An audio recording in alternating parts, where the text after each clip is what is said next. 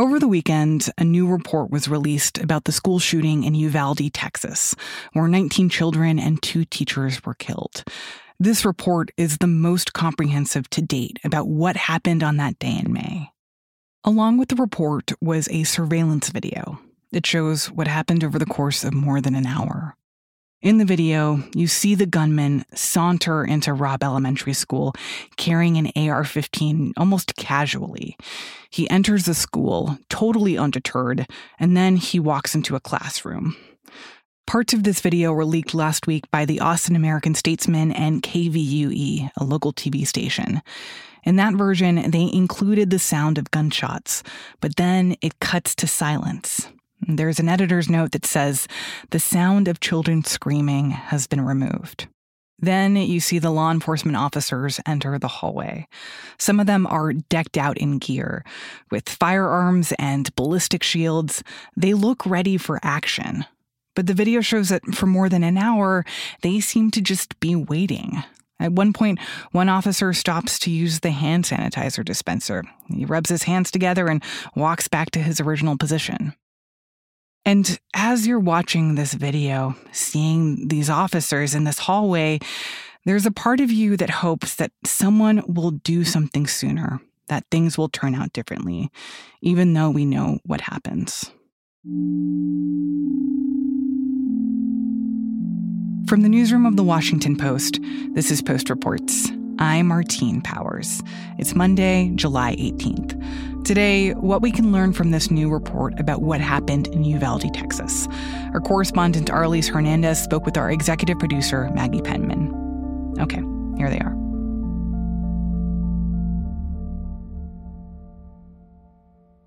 So, what was this new report on the school shooting in Uvalde that came out on Sunday? This report was the first sort of exhaustive telling account that we have of what happened on May 24th at Robb Elementary School in Uvalde, Texas. It was undertaken by two lawmakers and a former Texas Supreme Court justice who were called upon by the Texas Speaker of the House to investigate, you know, what happened with police in particular and what that response looked like. If you recall, 19 children died in that mass shooting and two teachers about 17 other families were impacted with you know their children shot or, or teachers that were also injured in that so this report was I think an attempt to sort of clear the air and put forth facts because for weeks the families of Uvalde have had to deal with back and forth narrative, competing narratives from the state, from local officials. And the committee members, led by Representative Dustin Burrows of Lubbock, uh, a Republican, wanted to make sure that the families had at least a base set of facts from which to draw upon. If there's only one thing that I can tell you is there were multiple systemic failures. I would invite everybody to read the entire report. You cannot cherry pick one sentence and use it to say everything without reading it all together and with context. But if we need a simple phrase to describe what the report says, again, I would tell you multiple systemic failures. And there was a lot of false information coming from law enforcement in the weeks after the shooting. Can you just talk a little bit about what some of those narratives were that that came out? Yeah, early on there was just complete and utter confusion as to what was happening at the school. If you were to look on the, the Facebook page of the school district, it said lockdown, but it gave no information for hours. We didn't know what was going on. And then all of a sudden, around 2, 3 p.m., 14 people, then 19 people, then 21 people were shot. And so it was sort of this slow roll of information, as well as the false information about sort of the heroic actions of law enforcement on that day in confronting the gunman. There was no confrontation outside outside of the school that we have evidence for at this point. And it, there were details like that that they sort of initially lauded police and, and law enforcement that showed up to the scene that turned out not to be true. So, what did we learn in this report that's new? I know you've been covering the shooting and the aftermath for weeks. So, what what have we learned that's new here?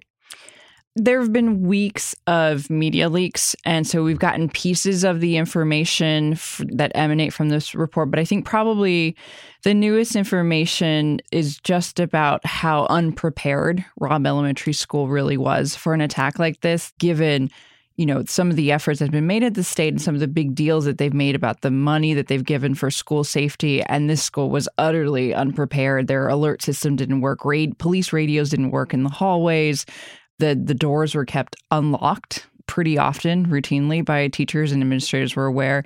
And then I think reading specifically the accounts of how many law enforcement officers were out there 376 from various federal, state, and local law enforcement.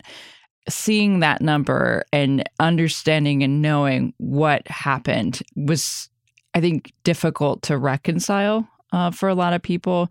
I think hearing Pete Arredondo's, the school's police chief's words and his reasons for why he assessed the situation the way he did, he instead of looking at it as an active shooter, he you know saw it as a barricaded subject. And hearing him talking about the why he didn't take command of that particular situation was pretty damning.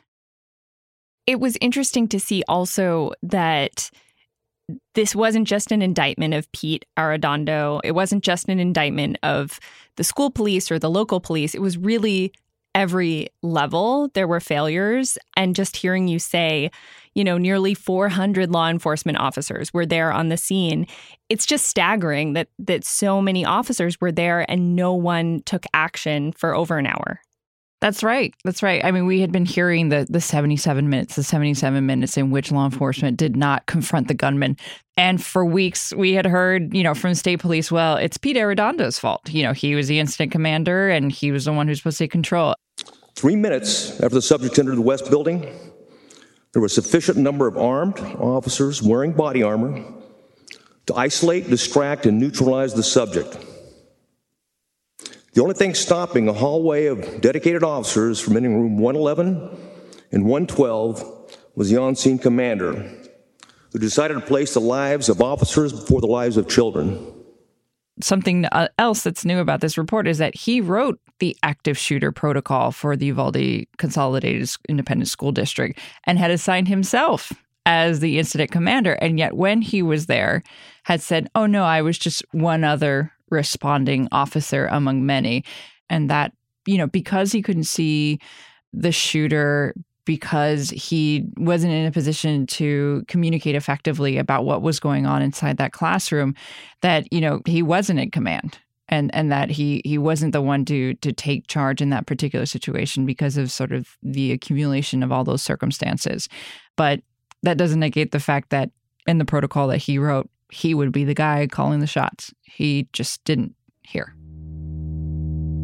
And yes, the blame is spread around. The state wanted to blame Arredondo. The city wanted to, you know, sort of say, hey, DPS, state troopers, you all have responsibility here. This report says everyone messed up. No one took the initiative to save lives in, in this particular situation. And there were a couple of officers that tried to sort of buck the trend, but it seems as though collectively as a force, they did nothing to stop the carnage.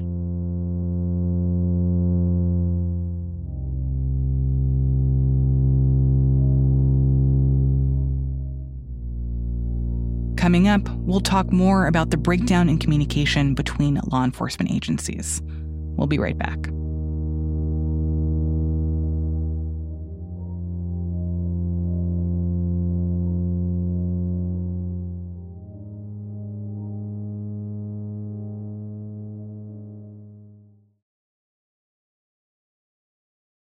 So, this report comes less than a week after the Austin American Statesman released a video of what law enforcement officers were doing while this shooter was still in the classroom with children. There has been a lot of outrage about seeing these officers milling around. Um, one of them at one point goes and gets hand sanitizer from a dispenser on the wall and they're decked out in military style gear. And yet they hesitate. Is there, is there anything new that we learn in this report about why they hesitated? I think what the report illustrates is the way that law enforcement were analyzing the situation, that they thought they had time, that they had the shooter contained, if you will, in a classroom. It, what was striking, I think, from a reader's point of view of that report is how little was mentioned that there were people there were children inside that you know contained area along with the gunmen.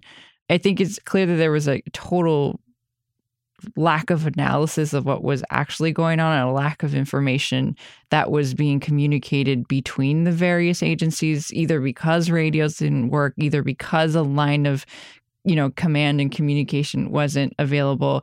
There was requests for special kinds of equipment. I believe the first couple of ballistic shields that came in weren't actually rifle ballistic shields meaning that they could have been shattered by the kinds of rounds that the gunman was using.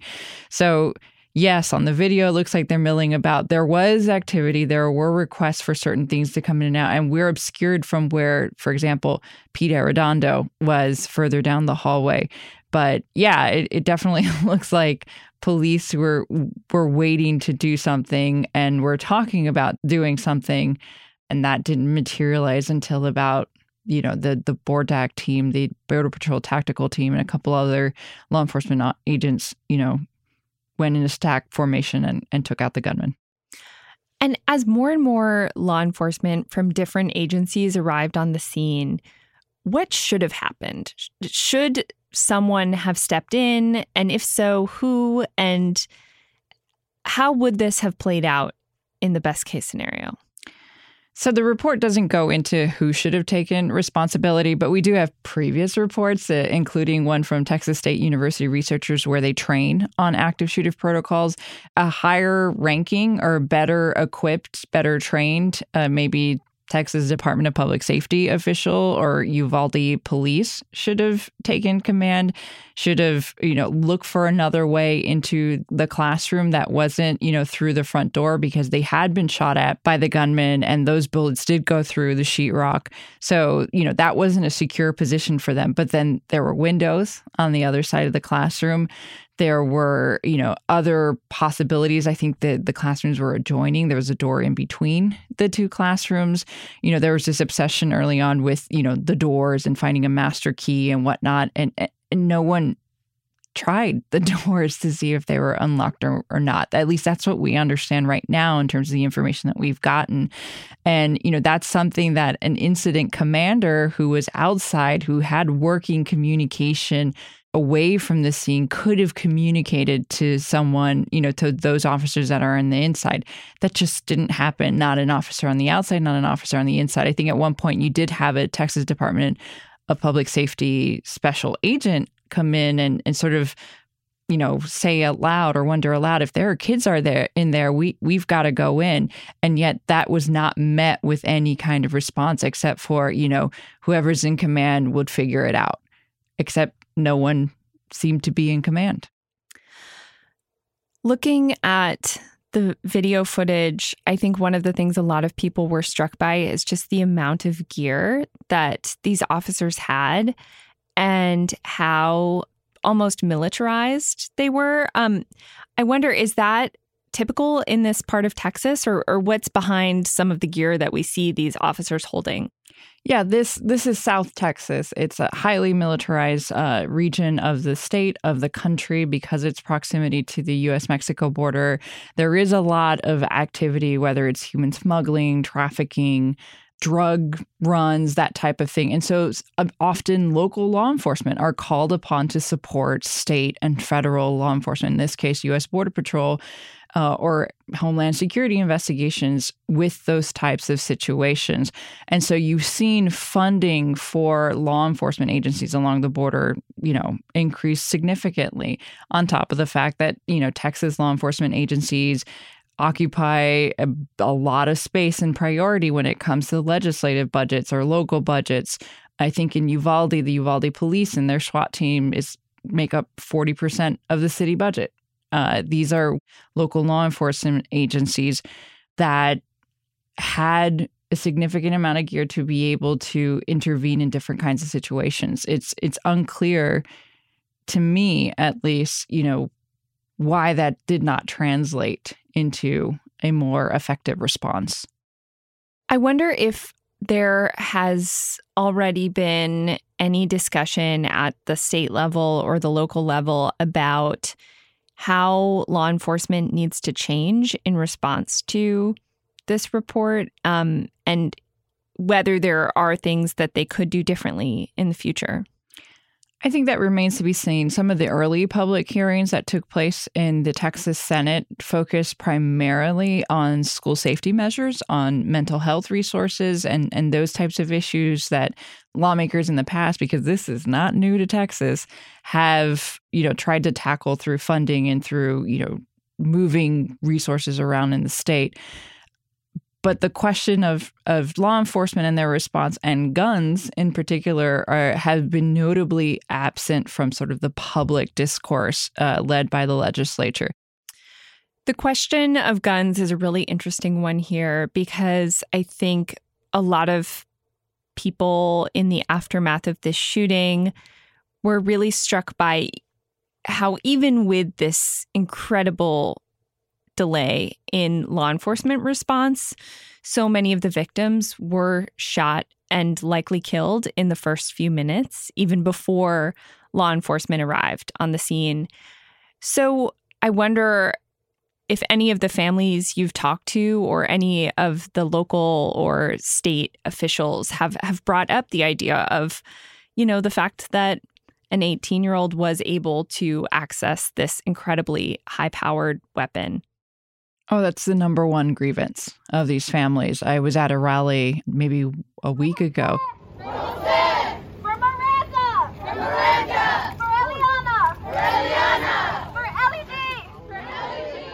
And that was the number one demand that they raise the purchasing age for you know these types of weapons that uh, unleash so much suffering and and destroy little bodies as they did in this you know tragedy some of those families went to DC with the signing of the, some of the gun control measures that were passed and were there with the Biden administration, but they want more.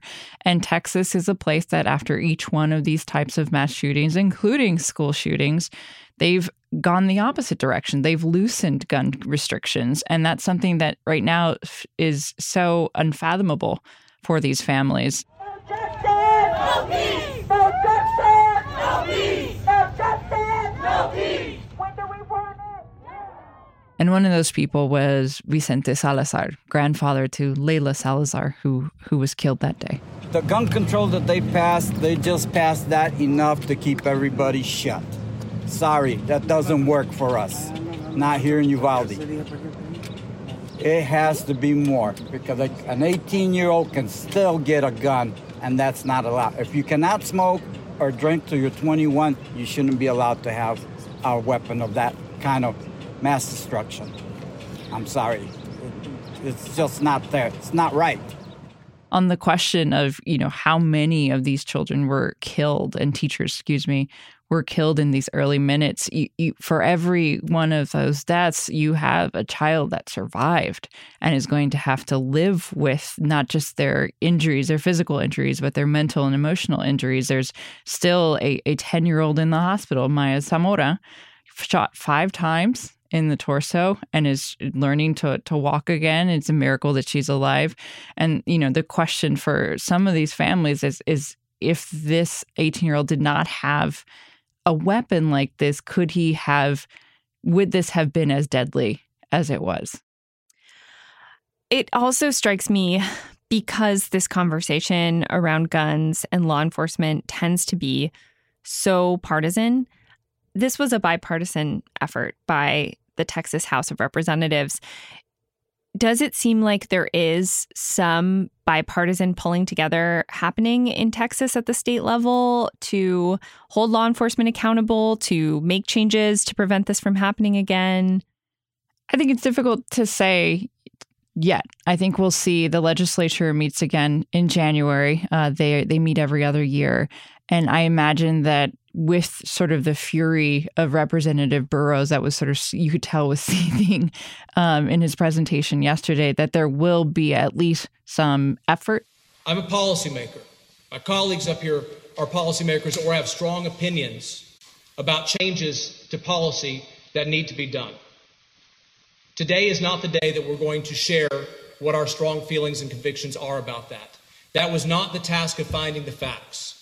After some period of time, we will put our policymaker hats back on and share those opinions with the committee and others about what we think needs to change and what's done. But right now, we're going to let the report speak for itself and focus on the facts that were found in there. The governor has said that he was angry about being misled about what the law enforcement response looked like. Maybe there's room there, but you know, there have been massacres like this in the past, in particular really awful ones in Texas and and that has not happened. So if the past is any indicator of what will happen in the future, then no, right? There won't be movement. How have the families of victims responded? To this report and also to the video that's come out? It's rage upon grief, particularly in Uvalde. Uh, the Cazares family, whose uh, young daughter, Jacklyn Cazares, was killed in this massacre, has been one of the most outspoken in all of this. And, and they basically said, you know, just complete another disappointment i if there's a stronger word i can't i can't find it right now but just disappointment with the people who they thought were there to help protect their children it's one of these things that they're you're, you're loath to find someone who will completely you know back up law enforcement's performance here to the families of particularly those who were dying still who had been shot maybe once and might have survived who might have bled out, which we don't know yet because we don't have the autopsies. It's a particularly searing moment for them. I, I spoke to a parent who, when the video came out, she pulled all her kids. She's um, the mother of the surviving child, Miah Cerrillo, who smeared herself with blood and pretended she was dead. He, she put them all in the car and they went for a drive to try to avoid the coverage. And yesterday, with the report coming out, you know, there were families who were just bracing themselves because every detail of this has just been so um, heartbreaking. And every time there's an effort to sort of stitch those emotional wounds up, uh, they just get ripped out again.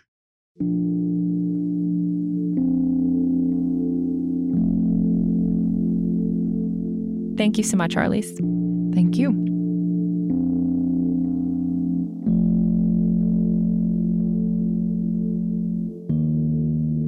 Arelis Hernandez is the Texas correspondent for The Post. Maggie Penman is our executive producer.